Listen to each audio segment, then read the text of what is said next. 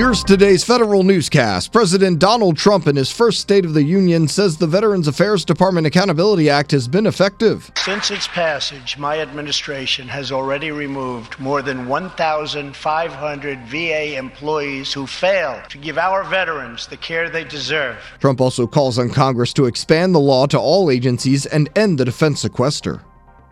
New anti fraud measures at the IRS have made an impact, according to the Government Accountability Office. In 2017, Congress moved up the deadline for employers to submit W 2s and had IRS hold refunds for people claiming certain tax credits until February 15th, helping it verify about half of the recipients making the claims. The federal watchdog says IRS could have detected even more fraudulent payments if it had held the refunds until the end of February.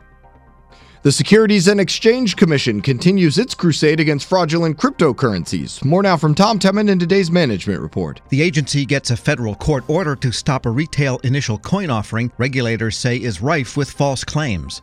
Founders of Arise Bank claimed they'd offer customers FDIC insured deposits made up of 700 online currencies and even a crypto credit card. SEC officials cite the founders' criminal backgrounds in seeking an asset freeze and receivership for the bank. The probe came from the SEC's Fort Worth, Texas office. I'm Tom Temin. Despite ending its integrated health information systems in 2015, the Coast Guard will still pay its contractors $5 million next month. That's on top of the more than $60 million it's already spent on the defunct program. GAO recommends the Coast Guard find a new EHR system. Ed Wilson will be the new Deputy Assistant Secretary of Defense for Cyber Policy. Wilson is a retired two star Air Force general who previously served as the Deputy Principal Cyber Advisor to the Defense Secretary. Wilson will work on cyber issues, especially the elevation of U.S. Cyber Command to a full combatant command. The Pentagon says it made a mistake when it ordered an inspector general to withhold key details about the state of affairs in Afghanistan. Federal News Radio's Jared Serbu has more. In its latest quarterly report on Tuesday, the Special Inspector General for Afghanistan Reconstruction complained that DoD officials had directed SIGAR to withhold key details about which areas of the country were effectively controlled by the government compared to those under Taliban influence. Details the office had included in its public reports for the past two years. Just hours later, DoD reversed course and blamed human error for the data restriction. It also released some of the information on its own, indicating 44% of the country is controlled by insurgent forces.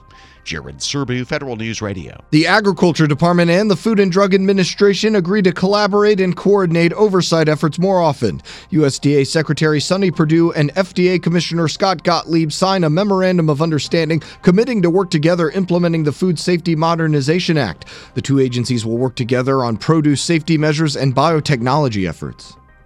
The Homeland Security Department is redesigning the Trusted Internet Connection program. TIC 3.0 would split the TIC reference architecture from the capabilities document so DHS could make incremental changes to either without having to go through a longer policy-making process. DHS hopes the new TIC will give agencies more flexibility to use the capabilities they need to respond and lower certain levels of risk. Federal buyers need to be smarter about the technology they buy, so DHS is helping out. A new supply chain risk management program aims to make federal buyers, contractors, and other small business owners more informed about the information technology products and services they purchase. The Homeland Security Department established a cyber supply chain risk management initiative last year to provide timely and actionable information about supply chain risks and mitigations. DHS tells House Small Business Committee members yesterday that in 2018 it plans to identify and mitigate supply chain threats and vulnerabilities to federal high value assets. I'm Jason Miller. House Oversight and Government Reform Committee Chairman Trey Gowdy wants to know exactly how many DHS employees net or exceeded their annual pay premium caps last year. The Federal Emergency Management Administration paid at least $1 million in unauthorized overtime to at least 500 of its employees as of last December. Other DHS employees have also exceeded their premium pay caps. Gowdy says he's concerned why the department didn't bring up the issue to the committee.